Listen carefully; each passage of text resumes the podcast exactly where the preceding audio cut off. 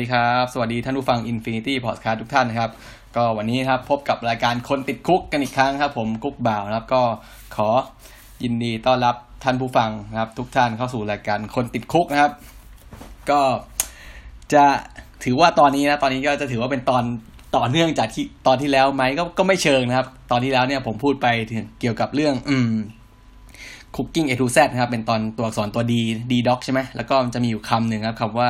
ไอ้ Danish Danish pastry นะครับ Danish pastry คืออะไร ผมก็อธิบายไว้แค่คร่าวๆว่ามันเป็น มันเป็นขนมนะครับ มันเป็นออกแนวขนมปังที่เนื้อแป้งมันเป็นชั้นๆอะเป็นแป้ง pastry นะครับ พออบมาแล้วมันก็เป็นชั้นๆชั้นๆใช่ไหมผมอธิบายแค่ว่า ทำไมถึงชื่อ Danish pastry เพราะว่าคนชาวเดนมาร์กเนี่ยเขานิยมทานกันครับเป็นเป็นของว่างเป็นอาหารเช้าอะไรพวกนี้ครับ ซึ่งซึ่งที่จริงแล้วเรื่องมันยึดมันลึกกว่านั้นเยอะ แต่ว่าผมไม่ได้อธิบายเอาไว้นะครับ ก็คือว่า อธิบายก่อนว่าทำไมคำว่าไอเพไอเดนิสเพทซี่เนี่ยมันถึงเราถึงเรียกว่าเดนิสเพทที่นะทั้งทั้งทั้งที่หน้าตามเนี่ยมันมันจะออกเหมือนกับอาหาร เอ้ย เหมือนกับขนม ขนมฝั่งฝรั่งเศสนะครับ ฝรั่งเศสที่เราเห็นกันเยอะเช่นพวกครัวซองพวกนี้ใช่ไหม เราก็เข้าใจว่าครัวซองเนี่ยมันเป็นขนมของฝรั่งเศสอะไรอย่างนี้ใช่ไหมแต่ว่าที่จริงแล้วเนี่ย คือเรื่องมันมันยาวกว่านั้นมากครับ ก็คือว่าทำไมทำไมเขาถึงเรียกว่าเดนิสเพสทีนะครับ คือ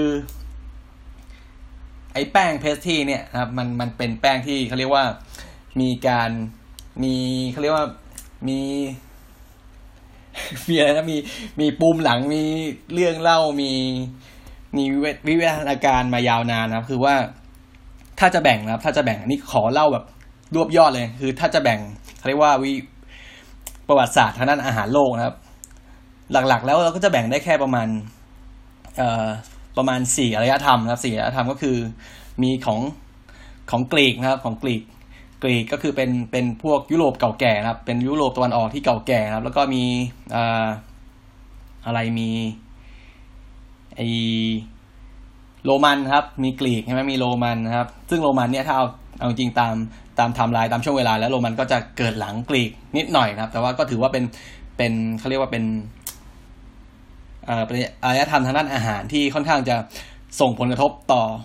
ต่อโลกในปัจจุบันเนี่ยค่อนข้างเยอะครับ มีกรีกมีโรมันแล้วครับ แน่นอนครับ อีกอีกอันนึงที่เป็นพี่ใหญ่ก็คือเป็นเป็นจีนครับ เป็นจีน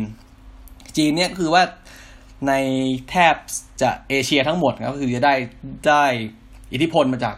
อาหารของชาวจีนเยอะมากนะครับ แล้วก็อีกอย่างหนึ่งครับที่ที่เก่าแก่เหมือนกันก็คือเป็นเป็นอาหารของชาวยิวนะครับ ชาวยิวแต่ว่าอาหารของชาวยิวเนี่ยจะก็จะค่อนข้างไม่ค่อย ไม่ค่อยแพร่หลายเท่าไหร่ก็คือ ก็คือจะมีอิทธิพลบ้างนะครับในในส่วนในส่วนหนึ่งที่เป็นเขาเรียกว่าเป็น คือชาวยิวเนี่ย อันนี้ ผมอยากให้กลับไป อยากให้ท่านผู้ฟังและทุกท่านไปไปอ่าน ผมเจอหนังสืออยู่เล่มหนึ่งผมอ่านแล้วแบบโอ้โหติดใจมากคือเป็นหนังสือชื่อเรื่องว่ายิวครับ ชื่อหนังสือว่ายิวเลย เป็นของเอ่อหม่อมราชวงศ์คึกฤทธิ์ปาโมนะครับ เขียนไว้เมื่อผมจำไม่ได้แล้ว แต่ว่าหลายสิบปีที่แล้วแหละน่าเกือบสามสิบยี่สิบสามสิบปีที่แล้วนะครับ ก็โหไปเจอหนังสือเล่มนี้มาโห เขียนได้แบบสนุกมากเลยนะครับ ก็คือเป็นยิวเนี่ยเป็น เป็นเขาเรียกว่าเป็นชนเผ่าแล้วเป็นชนเผ่าที่มีอารยธรรมมีประวัติศาสตร์นี่มียาวนานมากคือแทบจะเป็นเป็นชนเผ่าแรก ๆที่ ที่มีบันทึกมีบันทึกถึงครับ ซึ่งเอาจริงแล้วจีนกับยิวเนี่ยก็จะเรียกได้ว่าตีคู่กันมา แต่ว่าจีนเนี่ยก็จะมีมีมีความเก่าแก่ มีความเก่าแก่กว่ากว่ายิวอยู่นิดหน่อยครับอยู่ไม่นิดหน่อยแหละเรียกว่าหลายร้อยปี แต่ว่าโดยหลักฐานที่เป็นลายลักษณ์อักษรก็ ก็เป็นฝั่งยิวนะที่ที่ ที่เขาถือว่ามีค่อนข้างมีมีความเก่าแก่มีอารยธรรมมายาวนานแล้วก็ยังยังคงความเป็นเขาเรียกว่าตัวตนนะครับ ตัวตนของชนเผ่าเขาได้ดีมากประมาณนี้คือใครสนใจเนี่ย ใครสนใจเรื่องประวัติศาสตร์ว่าทำไมทำไมครับทำไมชาวยิวถึงถูกรังเกียจชาวยิวถึงเอ่อถูกนาซีครับ ถูกถูกเอ่อนาซีเยอรมัน ไอต้องการจะฆ่าล้างเผ่าพันธุ์เพราะมันเกิดจากอะไร ใครสนใจผมแนะนำให้ไปอ่านเลยว่าหนังสือชื่อเรื่องยิวครับชื่อสั้นเลยว่ายิว ของหม่อมราชวงศ์ครึ่งฤทธิ์ปาโมดนะครับเขียนไว้ดีมากนะครับอ่านแบบ เป็นหนังสือประวัติศาสตร์ที่อ่านแบบเพลินมากเลยนะไม่ไม่น่าเบื่อเลยนะครับ โอเคนะครับ ก็มาเข้าเรื่องของเราต่อนะครับก็อารยธรรมอาหารโบราณเนี่ยนะครับที่ส่งผลต่อต่อยุคปัจจุบันเนี่ยครับก็จะมีสามอย่างหลักๆ แล้วกัน ผมจะไม่ไม่นับรวมยิวนะ ก็จะมีกรีกมีโรมันแล้วก็มีจีนนะครับ ซึ่งถ้าถามว่าเอาแล้วอาหารอาหาร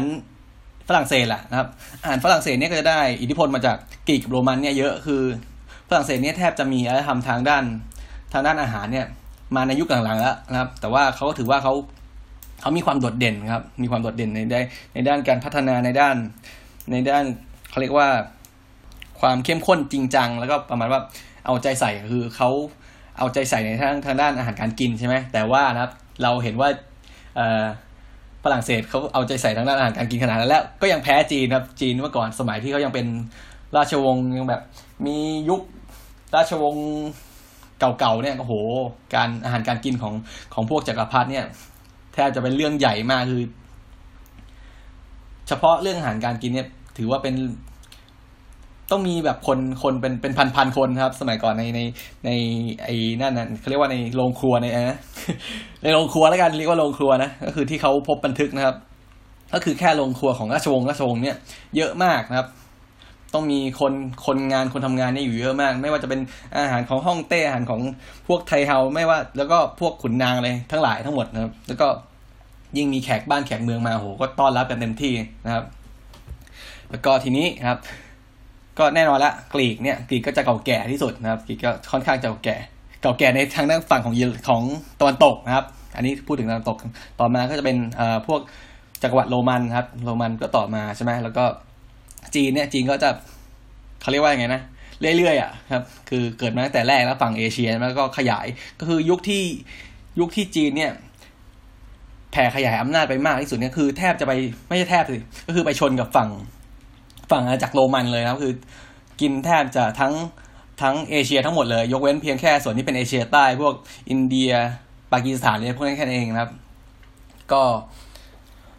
เอาโอเคกลับไปเรื่องเดนิสเพสที่เรานะครับว่าแล้วแล้วแล้วเดนิสเพสที่มันไปเกี่ยวอะไรกับ กับไอไอนี่แหละไอกรีกโรมันใช่ไหมก็คือก็ต้องเล่าให้ฟังว่าพอกรีกกับโรมันเนี่ยมันมีมันมีอะไรทำทางด้านการกินที่ค่อนข้างจะเขาเรียกว่า อย่างไงนะเข้มข้นนะครับ มีความสนใจทางด้านอาหารการกิน เพราะว่าพอเขาเป็นจักรวรรดิใหญ่ใช่ไหมเป็นจักรวรรดิเป็นจักรวรรดิโรมันนะครับ เป็นเป็นกรีกโบราณพวกนี้ครับ พอเขามีเงินมีอะไรนะมีมีผู้คนนะครับ มีมีเงินมีแรงงานใช่ไหมก็จะเริ่มหาของกินแล้วใช่ไหมคนเราพอพอมีเงินให้ใช้ครับมีเงินให้ใช้จ่ายมีของอุดมสมบูรณ์ครับก็จะไปสนใจเรื่องอาหารการกินครับ ทีนี้เขาก็จะมามีพัฒนาพัฒนาพวกไอ้นี่แหละแป้งเพสตี้ขึ้นมา ซึ่งเอาจริงๆแล้วแป้งแป้งเพสตี้เนี่ยครับเขาก็พบหลักฐานว่าทั้งกรีกนะครับ ทั้งกรีกทั้งโรมันนะครับ ก็มีมีแป้งขนมปังเนี่ยที่เขาเรียกว่าเป็นชั้นๆนะครับ การการรูปร่างนะครับ รูปร่างรูปทรงมันเนี่ยเป็นการทำให้เป็นชั้นๆนะครับไม่คือไม่ใช่แบบอบเป็นก้อนเหมือนขนมปังทั่วไปนะครับ แล้วก็ไอขนมปังแบบ pastry เนี่ยที่เป็นชั้นๆเนี่ยก็ยังพบได้ในในของ อารยธรรมของพวกอียิปต์โบราณด้วยนะครับ ก็ทีนี้เนี่ยก็คือว่าแล้วเดนมาร์กมันไปเกี่ยวอะไรนะครับเดนมาร์กไปเกี่ยวอะไร Danish ชาวเดน Danish เนี่ยมันไปเกี่ยวอะไรกับ Danish pastry นะครับ ก็คือว่าตอนสงครามโลกครั้งที่หนึ่งเนี่ยนะครับ ชาว ชาวอะไรนะสงครามโลกที่ครั้งที่หนึ่งเนี่ยครับพอเกิดสงครามโลกครั้งที่หนึ่งขึ้นมาใช่ไหมก็จะเป็นยุคนั้นนะครับก็จะมีฝ่ายสัมพันธมิตรใช่ไหมแล้วก็ฝ่ายฝ่ายที่เขาเรียกว่าฝ่ายอะไรวะฝ่าย นั่นแหละ ฝ่ายอักษะใช่ไหมฝ่ายอักษะเออฝ่ายอักษะคือประมาณว่าเขาเรียกว่าฝ่ายร้ายฝ่ายลุกลานอะไรมาเนี้ยนะครับแล้วก็ฝ่ายสมรรถนี่ก็แค่ว่าฝ่ายต่อฝ่ายต่อต้านอะไรนะอันนี้ก็เขาก็เขาเรียกว่าผู้ชนะเขียนประวัติศาสตร์ใช่ไหมใช่ไหมก็คือว่าถ้าเกิดถ้าเกิดเยอรมันหรือว่าพวกอะไรนะสัมฝ่ายอักษะเนี่ยชนะชนะสงครามก็ประวัติศาสตร์โลกก็อาจจะอาจจะเปลี่ยนไปอีกรูปแบบหนึ่งก็ได้ใช่ไหมทีนี้ ถ้าดูตามแผนที่โลกนะครับเดนมาร์กเนี่ยก็จะติดกับเยอรมันนะครับ แล้วก็ทีนี้เนี่ย เยอรมันกับออสเตรีย เยอรมันออสเตรียฮังการีเนี่ยครับ ก็เป็นเป็นอยู่ในฝ่ายอักษะคือฝ่ายเดียวกันใช่ไหมแต่ว่าเดนมาร์กเนี่ยซึ่งอยู่ติดกับเยอรมันเนี่ยนะครับ เดนมาร์กเขาบอกว่าเขาประกาศตัวว่าเขาเป็นกลางนะครับ เป็นกลางในสงครามนี้สงครามโลกครั้งที่หนึ่งใช่ไหมทีนี้ ด้วยความที่เขาประกาศตัวว่าเขาเป็นกลางนะครับ แล้วก็เอ่อติดกับ แล้วก็ไอภูมิประเทศเนี่ย ติดกับประเทศเยอรมันนะครับ ชาวเมืองที่ชาวเมืองเยอรมันแล้วก็ชาวเมืองออสเตรียเนี่ยที่ลี้ภัยสงครามเนี่ยก็จะหนีนะครับหนีขึ้นเหนือไปนะครับ ไปก็จะไปอยู่ลี้ภัยลี้ภัยสงครามเนี่ยเข้าไปที่เดนมาร์กกันเยอะครับเพราะว่าเป็นเขาเรียกว่ามีอะไรนะมีมีภูมิประเทศที่ติดกัน แล้วก็ในเมื่อประกาศตัวว่าเป็นการทางการเมืองก็ดูค่อนข้างจะปลอดภัยใช่ไหมไม่น่าจะไม่น่าจะโดนข่มเหงอะไรสักเท่าไหร่นะครับ ทีนี้ ชาวออสเตรียนะครับ ชาวออสเตรียแล้วก็ชาวเยอรมันครับ ส่วนหนึ่งก็ลี้ภัยสงครามไปอยู่ที่เดนมาร์กกันเยอะนะครับ แล้วก็ทีนี้เนี่ยเนื่องด้วยนะครับ เนื่องด้วยออสเตรียเนี่ยออสเตรียเนี่ยเป็นเขาเรียกว่าเป็นเป็นประเทศนะครับเป็นประเทศเป็นดินแดนที่มีอารยธรรมมาตั้งแต่โบราณเหมือนกันก็คือสืบ สืบอารยธรรมมาจากพวกนี้แหละพวกโรมันนะครับ พวกโรมันพวกเอ่อกรีกนะครับ ก็เลยทำให้มีแป้งชนิดที่เราเรียกกันว่า pastry เนี่ยอยู่ใน อยู่ในเบเกอรี่ของเขาอยู่ในองค์ความรู้เบเกอรี่ของเขานะครับ เราก็จะเรียกนะครับ จะมีศัพท์อยู่ศัพท์หนึ่งที่เรียกขนมปัง พวกเนี้ยพวกที่มีแป้ง pastry เนี่ยเขาจะเรียกว่าviennoiserie นะครับ ก็ประมาณว่าเป็นขนมปังที่ได้รับอิทธิพลจากชาวเวียนนาเวียนนาจากออสเตรียนะครับ ก็จะเป็นนี่แหละเป็นขนมปังนะครับ เป็นขนมปังเป็นขนมปังที่มีแป้ง pastry เป็นหลักนะก็คือนี่แหละก็เลยเป็นสาเหตุว่าทำไมครับ เราเรียก ไอแป้ง pastry พวกเนี้ยว่า Danish pastry ก็คือที่จริงมันไม่ได้เกี่ยวอะไรกับ Danish เลยนะครับ ก็คือว่าชาวเวียนชาวเวียนนาเนี่ยชาวเมืองเวียนนาของออสเตรียเนี่ยเขาอพยพไปอยู่ที่ที่เดนมาร์กใช่ไหมทีนี้พออพยพไปก็เอาความรู้ที่มีติดตัวไปแล้วไปเปิดร้านนะครับเปิดร้านอบขนมปังขายนะครับ ก็เลย ทีนี้พอไปอยู่ที่เดนมาร์กเยอะเข้าเยอะเข้าก็เลย กลายเป็นเอกลักษณ์หนึ่งของชาวของ ของประเทศเดนมาร์กไปนะก็คือเป็นเป็น Danish pastry นั่นเองครับ ซึ่งเอาเอาตรงแล้วก็ก็แทบจะไม่ได้เกี่ยวอะไรกับกับชาวเดนมาร์กโดยตรงเลยนะก็คือ หลักๆก็มาจากเป็นกลุ่มชนนะกลุ่มชนชาวออสเตรียชาวเยอรมันที่อพยพไปอยู่เดนมาร์กแล้วก็พยายามไปตั้งนะไปตั้งรกรากไปตั้งกิจการของตัวเองครับ อบขนมปังครับทำอะไรนะ ร้านไส้กรอกอะไรพวกนี้นะครับร้านไส้กรอกร้าน cold cuts ร้าน butcher อะไรก็ว่ากันไปนะครับ ทีนี้ก็มาเข้าเรื่องของเราต่อแล้วก็หลังจากอธิบายเรื่อง Danish pastry กันไปยาวยืดนะครับ แล้วก็มีประวัติศาสตร์ทางด้านอาหารเข้ามาเกี่ยวนิดหน่อยนะครับทีนี้ก็จะมาเข้าเรื่องครับ แล้วเข้าเรื่องตอนนี้ว่าเป็นเรื่องเกี่ยวกับแป้งนะครับ แป้ง ทีนี้เนี่ยคนไทยนะครับต้องเข้าใจกันว่าคนไทยเนี่ย เรียกคำว่าไอ้แป้งเนี่ยหมายถึงพวก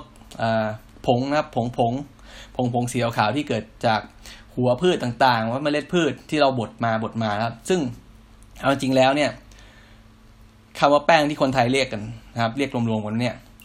ถ้าเป็นทางฝรั่งนะครับ ทางทางทางโน้นนะครับทางโน้นเขาจะเรียกกัน จะมีทั้ง flour flour นะ flour แล้วก็ทั้งทั้ง starch นะครับ ที่จริงมันคืออะไรนะครับ ก็คือจะอธิบายให้ฟังส่วนประกอบของแป้งนะ สมมุติว่าเป็นแป้ง แป้งข้าวเจ้า หรือว่าแป้ง แป้งสาลีก็ได้นะครับ ก็คือ วิธีการอธิบายแป้งข้าวเจ้าก่อนละกันครับแป้งข้าวเจ้าคือการเอาแป้งนะครับ เอาข้าวสารนะครับแป้งข้าวเจ้าเนี่ยเอาข้าวเจ้าเนี่ยมามาโม่แล้วมาโม่คือมาบดมาบดแล้วก็มันก็จะกลายเป็นผงเล็กๆใช่ไหมเป็นผงเล็กๆเราก็เรียกว่าเนี่ยเป็นแป้งข้าวเจ้านะครับ ถ้าเราเอาเอาข้าวสาลีมานะครับ เอาข้าวสาลีมาที่ขัดสีแล้วนะครับ มาบดมาบดมาโม่ให้ละเอียดก็จะได้เป็นผงขึ้นมาครับเราเรียกว่าอันนี้ว่าแป้งสาลีนะครับ แต่ว่าที่จริงแล้วเนี่ย ส่วนประกอบของมันของแป้งสาลีที่เราเรียกกันว่าหรือว่าไอไอ้ wheat flour เนี่ยครับ ส่วนประกอบหลักๆมันก็จะมีเอ่อมี starch นะครับ starch starch เนี่ยผมไม่เข้าใจ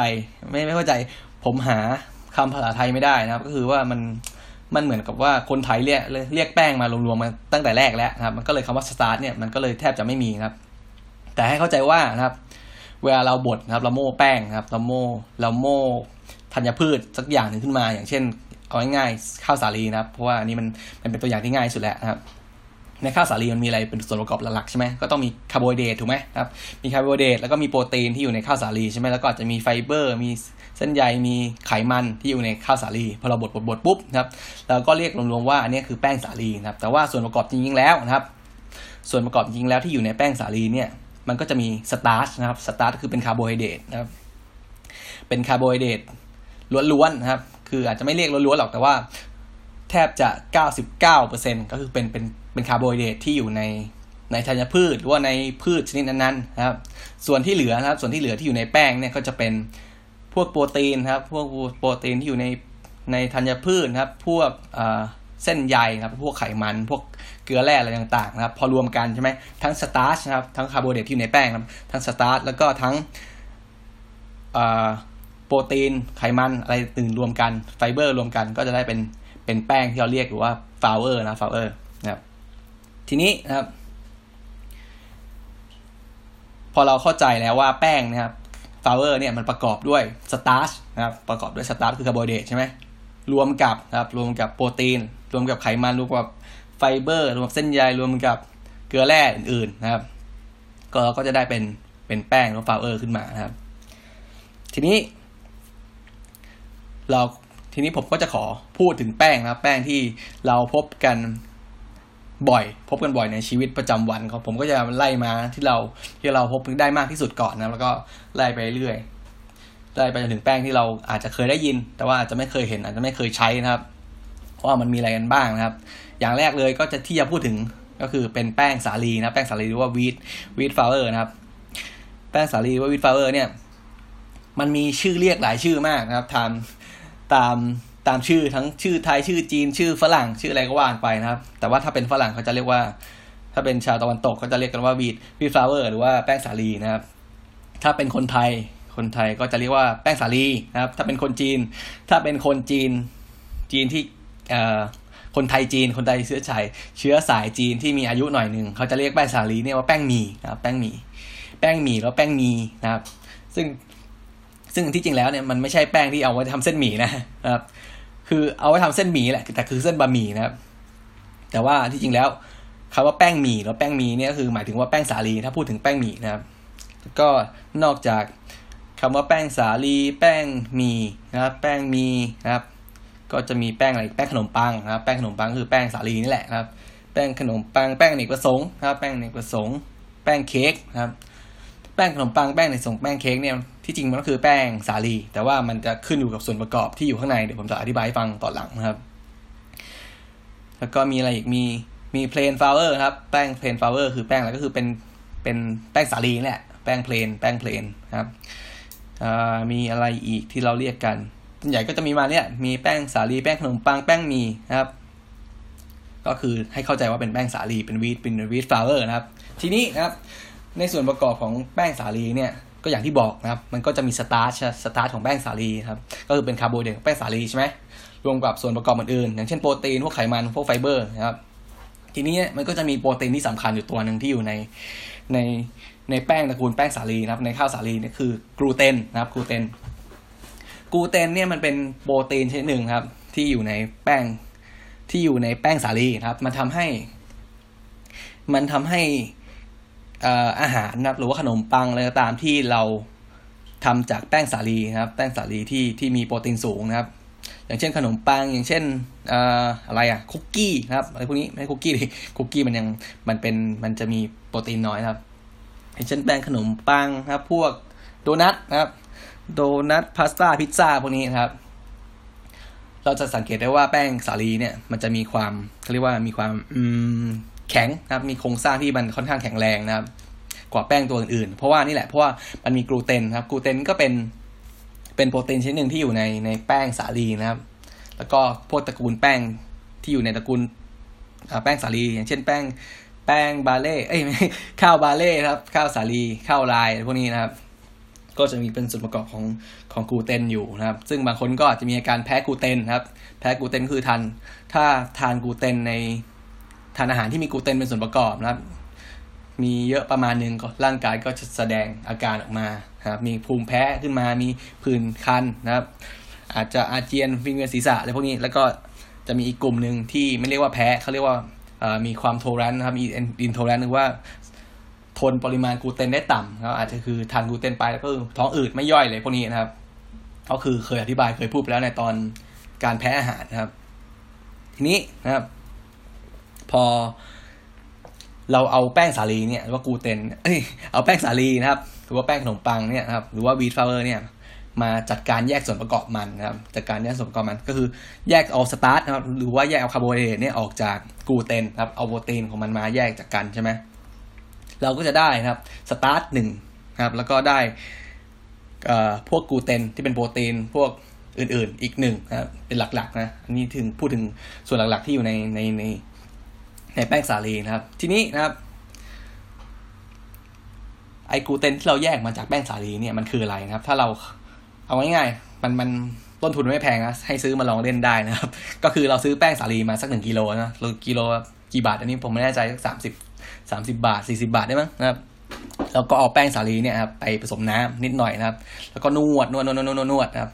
เราจะเริ่มสังเกตเห็นว่ามันมีความเหนียวหนืดครับเริ่มมีความแข็งขึ้นมาใช่ไหม ทีนี้เราก็ทำการล้างนะครับล้าง เอาเอาไอ้ก้อนแป้งเหนียวๆเนี่ยไปล้างนะครับ แต่ว่านะครับอย่าทิ้งน้ำนะเดี๋ยวผมจะอธิบายให้ฟังว่าทำไมครับเราก็ล้างล้างล้างนวดไปล้างนวดไปล้างไปนวดไปล้างไป แล้วก็ไอ้น้ำที่ล้างเราก็เก็บไว้นะครับ อย่าทิ้งนะครับ นวดไปล้างไป นวดจนจนน้ำที่เราล้างแป้งเนี่ยมันใสนะครับ เราก็จะได้ไอ้ก้อนก้อนเหนียวๆขึ้นมานะครับ อันนี้ก้อนนี้เราเรียกว่ากลูเตนมันก็คือเป็นโปรตีนกลูเตนที่อยู่ในแป้งนั่นเองนะครับ มันก็ประกอบไปด้วยพวกโปรตีนที่อยู่ในแป้ง พวกเส้นใยไฟเบอร์ต่างๆ พวกไขมันคือพวกเกลือแร่นะครับ ทีนี้นะครับไอกลูเตนมันคืออะไรครับ ทีนี้กลูเตนที่อยู่ในแป้งเนี่ยพอเราไปขึ้นเป็นรูปทรงต่างๆพอมันมันมีความเหนียวใช่ไหมให้เรานึกภาพเป็นกับเป็นเป็นก้อนแป้งเหนียวๆนะครับ เราไปขึ้นเป็นรูปทรงต่างมาพันพันรอบไอ้นู่นรอบไอ้นี่นะครับ ก็กลายเป็นเป็นเกลียวๆขึ้นมานะครับ หน้าตาเหมือนไส้หมูนะครับ มันก็เป็นไส้หมูเจนะครับ กลายเป็นหมูแดงเจ กลายเป็นหมูสับเจ ซึ่งเราก็เรียกว่าโปรตีนเกษตรนะครับ โปรตีนเกษตรเนี่ย พูดกันตรงๆมันก็คือกลูเตนนั่นเองนะครับ แต่ว่าถ้าทำในปริมาณมากในปริมาณที่บางครั้งก็อาจจะผสมผสมอย่างอื่นเข้าไปด้วยนะครับอาจจะผสมพวกแป้งอย่างอื่นไปด้วย อาจจะผสมโปรตีนอย่างอื่นเข้าไปเพิ่มครับ แต่ว่าเอาจริงแล้วกลูเตนนะครับกลูเตนก็คือมันก็คือโปรตีนเกษตรดีๆนี่แหละนะครับ ที่เราที่เราไปเห็นตาม อาหารเจนะครับ แล้วก็ถ้าเป็นภาษาจีนเขาเรียกว่าหมี่กึ่งนะหมี่หมี่กึ่งนะครับ ไม่ใช่หมี่กึ่งนะถ้าเป็นหมี่กึ่งนั้นหมี่กึ่งสำเร็จรูปมันคนละเรื่องแล้วนะครับหมี่กึ่งหรือว่าโปรตีนเกษตรว่ากูเตนมันก็คือตัวเดียวกันครับมันคือเป็นโปรตีนที่อยู่ในแป้งสาลีนั่นเองครับ ทีนี้นะครับไอ้น้ำล้างที่ผมที่ผมบอกไปนะครับไอ้น้ำล้างแป้งสาลีเนี่ย ตอนที่เราทำกูเตนนะครับ พอเรามันก็จะเป็นน้ำแป้งขาวๆใช่ไหมเป็นน้ำแป้งขาวๆนะครับ ทีนี้เราก็ตั้งไว้นะครับ ตั้งไว้มันระเหยให้มันแห้ง อาจจะเข้าเตาอบก็ได้ แต่ไม่ใช่เข้าเตาอบถ้าเข้าเตาอบเนื้อเนื้อแป้งจะสุกนะครับ เอาไปตั้งผึ่งไว้ก็ได้นะครับ กรองกรองละเอียดมากๆแล้วผึ่งไว้มันให้มันแห้งนะครับเราก็จะได้เป็นก้อนแป้ง ก้อนแป้งขึ้นมา ก้อนแป้งของผงนะครับ ถ้ามันถ้ามันยังแข็งอยู่มันก็จะจับตัวเป็นก้อนใช่ไหมเราก็เอาไปทุบๆๆหรือว่าไปโม่อีกรอบหนึ่งให้มันให้มันละเอียดครับ เราก็จะได้เนี่ยเป็นเป็น wheat starch นะครับ wheat starch หรือว่าเป็น เป็น starch ของของข้าวสาลีนะครับ ซึ่งอันเนี้ยเราจะเรียกกันว่าถ้าถ้าใครเคยทำอาหารจีนนะครับ เราก็อาจจะอาจจะเคยได้ยินคำว่าแป้งตั้งหมิ่นนะครับแป้งตั้งหมิ่นแป้งตั้งหมิ่นมันก็คือเป็น wheat starch เป็น starch ของข้าวสาลีนั่นเองนะครับ ก็คือเป็นเป็นคาร์โบไฮเดรตของข้าวสาลีนะมันจะไม่มีพวกกลูเตนเข้ามาเกี่ยวข้องนะครับ wheat starch เอาไปทำอะไรแป้งตั้งหมิ่นเอาไปทำอะไรครับ ก็คือเอาไปทำพวกติ่มซำครับ หลักๆก็คือเป็นฮาเก๋านะครับฮาเก๋าที่แป้งมันใสๆอะนะครับ แป้งมันใสๆนุ่มๆนะครับ มันต่างกับถ้าเกิดเราเอาเป็นเอา wheat นะครับเอา wheat เอา wheat flour ไปทำไปทำติ่มซำมันก็ได้เป็นแป้งเกี๊ยวไงมันมันมันจะไม่ใช่ มันจะไม่ใช่เป็นเป็น starch ไม่ใช่แป้งฮาเก๋านะครับ ถ้าเป็น wheat starch เนี่ยเราทำออกมา มันก็จะได้เป็นแป้งตั้งมินนะครับ เป็น wheat starch หรือว่าเป็นแป้งฮาเก๋าเลยมานี้ครับ ก็คือให้เข้าใจว่า wheat starch นะครับ แป้งตั้งมิน ว่าแป้งฮาเก๋าเนี่ย มันก็ เรียกได้ว่าเป็นตัวเดียวกันครับให้คือถ้าไม่แน่ใจก็ให้อ่านให้อ่านฉลากกันว่ามันมีส่วนประกอบของอะไรบ้างครับเราซื้อมาครับไอ้แป้งตั้งหมินเนี่ยราคาก็จะแพง แพงหน่อยหนึ่งเพราะมันทำยากนะครับ มันทำยากแล้วก็มันใช้ขั้นตอนเยอะ แล้วก็มันเขาเรียกว่ามันไม่ใช่มันไม่ใช่ผลิตภัณฑ์หลักที่ที่เราต้องการนะครับ ส่วนมาก เอาแป้งสาลีมาก็ทำอะไรทำบะหมี่ทำราเมงทำอะไรก็ว่าไปนะครับ แป้งตั้งหมี่เนี่ยมันก็แทบเขาเรียกว่าเป็น เป็นผลิตภัณฑ์ที่ได้เป็นผลพลอยได้นะเป็นผลพลอยได้ ซึ่งปริมาณได้ปริมาณน้อยด้วยนะครับได้จากการทำหมี่กึ่งหรือการทำโปรตีนเกษตรอะไรพวกนี้แหละนะครับ เราก็จะไปทำเป็นพวกฮักเก๋าแป้งฮักเก๋าแป้งเผือกทอดเคยเห็นไหมไอ้เผือกทอดแบบ ที่อยู่ในในติ่มซำของจีนเนี่ยเผือกทอดที่เป็นคล้ายรังนกที่เป็นฟูๆนะครับ อันนั้นก็ก็ใช้แป้งตั้งหมิ่นทำเหมือนกันแป้งตั้งหมิ่นแล้วก็ราคาก็จะแพงกว่า ไม่ได้แพงกว่าราคาก็จะค่อนข้างแพงหน่อยนิดนึงนะกิโลประมาณ น่าแปดสิบาทแล้วตอนนี้ เพราะว่ามันทำยากนะมันทำยากมันเป็น แล้วก็มันไม่ใช่ มันไม่ใช่ผลิตภัณฑ์หลักที่เราต้องการด้วยมันเป็นมันเป็นผลิตภัณฑ์ที่ที่เกิดจากผลพลอยได้นะครับ ทีนี้นะครับ ผมว่าจะเข้าเรื่องไอ้นี่นะครับไอ้อาหารอะไรบ้างที่ทำจากแป้งสาลี อันนี้ผมจะรวบไปตอนหลังแล้วกันทีนี้นะครับ แป้งสาลีเนี่ย เราก็จะแบ่งเกรดอีกว่า เออมัน มันมีโปรตีนเท่าไหร่นะครับ ถ้าแป้ง แป้งสาลีที่มีโปรตีนสูงเนี่ยครับก็คือมีกลูเตนสูงใช่ไหมโครงสร้างจะมีความแข็งแรง มีความเหนียว มีความหนืด มีความยืดหยุ่นสูงนะครับ เราก็จะใช้ทำพวกนี้แหละ พวกเส้นพาสต้าครับทำแป้งพิซซ่าทำขนมปังนะครับ ที่มีโครงสร้างแข็งแรงใช่ไหม ถัดมาก็จะเป็นแป้งอเนกประสงค์นะครับ แป้งอเนกประสงค์ก็จะมีโปรตีนปานกลางนะครับ โปรตีนปานกลาง แล้วก็จะทำพวกขนมนะครับ ขนมหรือว่าอาหารที่มัน มันเนื้อมันไม่แข็งมากอย่างเช่นอะไรอย่างเช่นโดนัทนะครับโดนัทหรือว่าคุกกี้ หรือว่าอะไรอีกอะ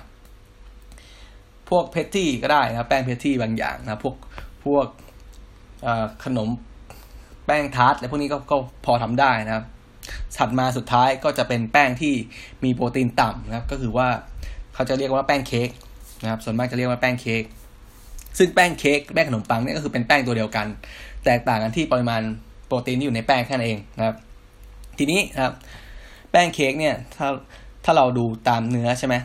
พอโปรตีนกูหรือว่ากูเตนมันต่ำเนี่ยใช่ไหมกูเตนที่อยู่ในในแป้งมันต่ำมันก็ทำให้โครงสร้างของอาหารที่ทำจากแป้งเค้กเนี่ยมันจะไม่ค่อยมีความไม่ค่อยมีความแข็งเท่าไหร่ครับจะมีความนุ่มฟูซะมากกว่า อย่างเช่นอะไรอย่างเช่นขนมปุยฝ้ายอย่างเช่นเค้กนะครับเค้กชิฟฟ่อนเค้กพวกเค้กที่เป็นเนื้อฟูฟูเค้กทั่วไป เค้กปอนด์เนี่ยครับ เค้กปอนด์เค้กอ่าบัตเตอร์เค้กอะไรพวกนี้นะครับ เราก็จะใช้แป้งเค้กเนี่ยทำนะครับ ทีนี้ ไอ้แป้งอเนกประสงค์ที่อยู่ระหว่างที่อยู่ระหว่างแป้งขนมปังกับแป้งเค้กเนี่ยก็คือชื่อมันก็บอกแล้วว่าเป็นแป้งอเนกประสงค์ครับ ก็มันสามารถทำได้ทั้งขนมปังก็ได้หรือว่าเอาไปทำเค้กก็ได้แต่ว่าเนื้อ เนื้อมันเนี่ยก็จะแตกต่างกับแป้งขนมปังโดยตรง ว่าแตกต่างกับแป้งเค้กโดยตรงนะมันก็จะไม่ไม่แข็งเท่าแป้งเค้กนะครับ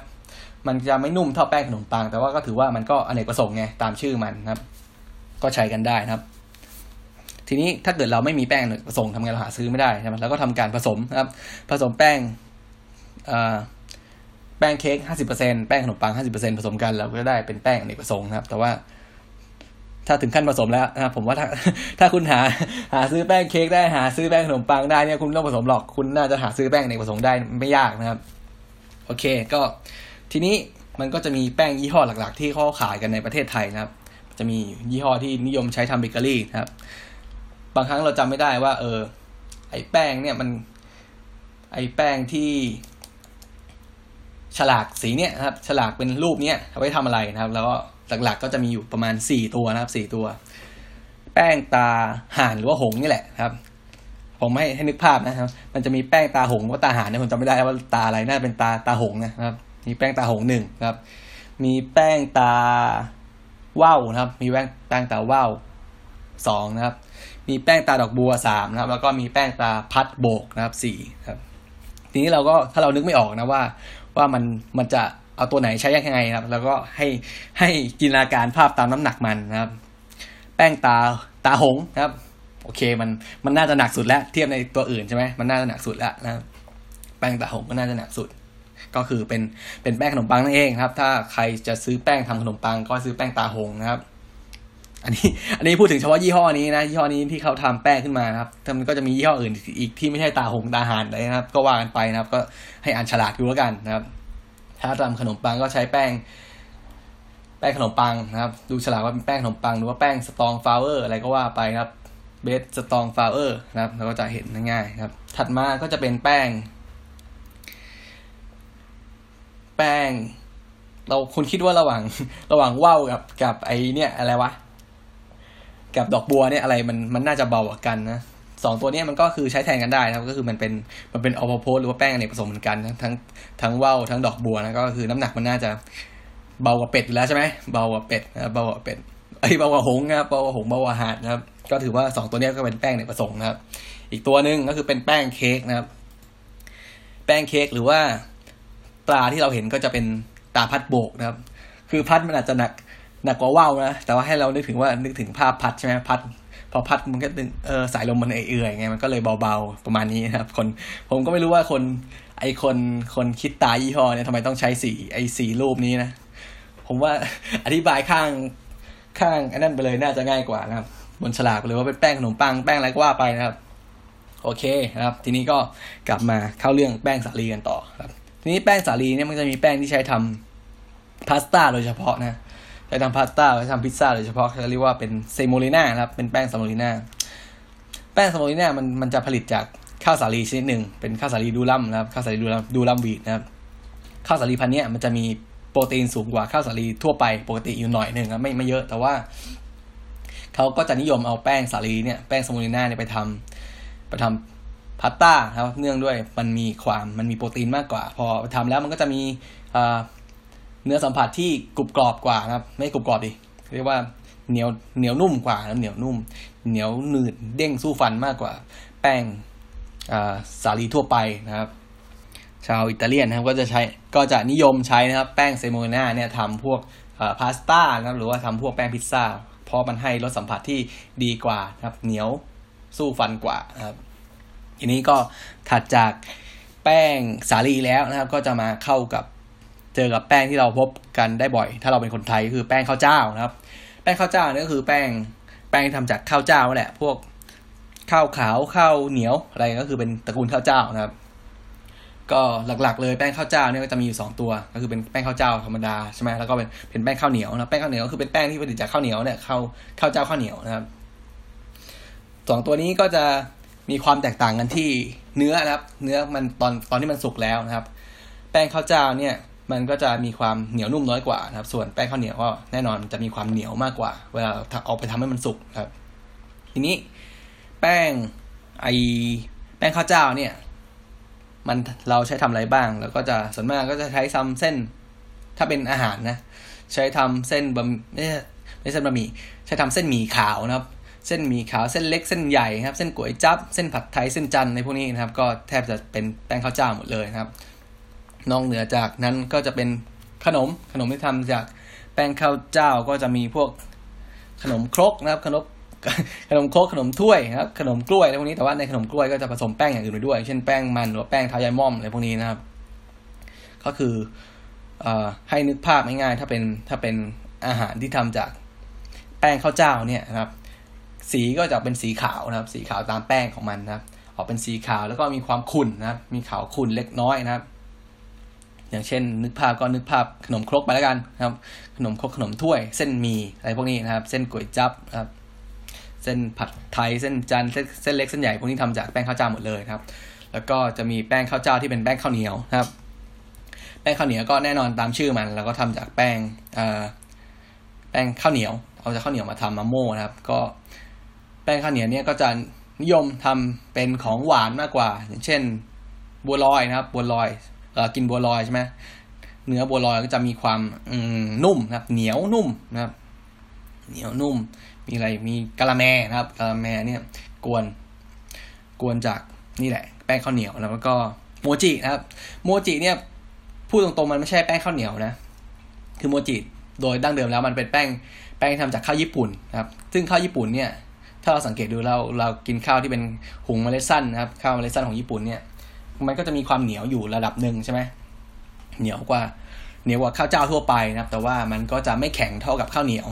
ครับเพราะฉะนั้นโมจิเนี่ยมันก็จะทำจากข้าวญี่ปุ่นนี่แหละครับ แต่ว่าคนไทยเวลาคนไทยประยุกต์เราก็สามารถใช้ ใช้แป้งข้าวเหนียวเนี่ยทำทำแทนกันได้ แต่ว่าความนุ่มนะความนุ่มมันก็จะไม่ไม่นุ่มเท่าแป้งโมจิที่ทำจากข้าวญี่ปุ่นนะครับ แต่ว่าความเหนียวก็ ก็สูสีไปกันได้ก็ใช้การผสมระหว่างข้าวเหนียวกับข้าวเจ้าครับ เพิ่มสัดส่วนให้มันมีความเหนียวนุ่มเพิ่มมากขึ้นนะครับ ให้มันใกล้เคียงกันนะครับ โอเค ทีนี้นอกเหนือจากแป้งสาลีครับแป้งข้าวเจ้าแล้ว มันก็จะมีอีกเยอะเลยอะ่ะทีนี้ผมผมดันพูดไปตอนไอตอน ไอประวัติศาสตร์ทางด้านอาหารเนี่ยเยอะไปหน่อยนะครับ ที่จริงเรื่องนี้มันเป็นเรื่องที่น่าพูดมากเลย เพราะว่าอาหารกับ อาหารกับ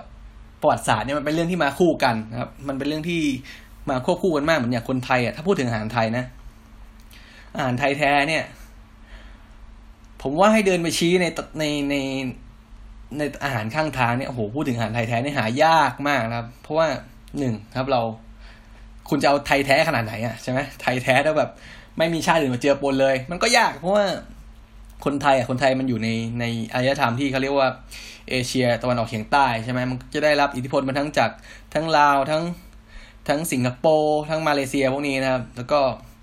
นอกจากนั้นก็จะได้รับอิทธิพลมาจากจีนด้วยนะครับ จีนนี่ค่อนข้างเยอะนะครับ แทบจะมีผลจากกับทั่วทั้งโลกเลยก็ว่าได้ใช่ไหมทีนี้ถ้าจะไปชี้ว่าอาหารไหนที่เป็นอาหารไทยแท้เนี่ยโอ้โหยากมากนะครับ บจะต้องกลางกันเลยว่า อันนี้ไม่ใช่ อันนี้ใช้น้ำมัน อันนี้ไม่ใช่ อันนี้ใช้กะทิไม่ใช่ โอ้โห แทบจะอาหารไทยใช่พูดตรงๆแทบแทบจะเป็นอาหารที่ต้มนะครับ ต้มกับปิ้งย่างนะครับ ต้มย่างอะไรกันง่ายๆ อาหารที่แบบไม่ใช้น้ำมันไม่ใช่กะทินะครับ เป็นแบบดั้มเดิมเลย แกงเลียงอะไรพวกนี้ครับ แกงเลียงอะไรกันพวกแกงเผ็ดนะครับแกงเลียงแกงเผ็ด ลาย่างปลาเผาอะไรพวกนี้ก็คือเนี่ยจะเป็นคนไทยไงใช่ไหมอยู่แบบเราอยู่มาแบบง่ายๆใช่ไหมหาจับปลาได้ก็กินปลานะครับ เอาไม่ไม่ไปต้มก็เอาไปเผาไปปิ้งครับ ไม่เอาได้ไก่มาครับ ไม่เอาไปย่างก็เอาไปต้มอะไรประมาณนี้แหละครับ ก็อาหารไทยดั้งเดิมก็จะเป็นประมาณนี้นะครับ ส่วนปัจจุบันนี้ที่เห็นเราเห็นโอ้โห มัสมั่นพนแนงสเต๊ะอะไรผัดไทยนะครับก๋วยเตี๋ยว มันแทบจะได้รับอิทธิพลมาจากมาจากอารยธรรมอื่นๆทั้งนั้นนะครับ เดี๋ยวก็จะถ้ามีโอกาสก็จะขอพูดถึงอาหารอารยธรรมอาหารที่มีผลนะครับ ไป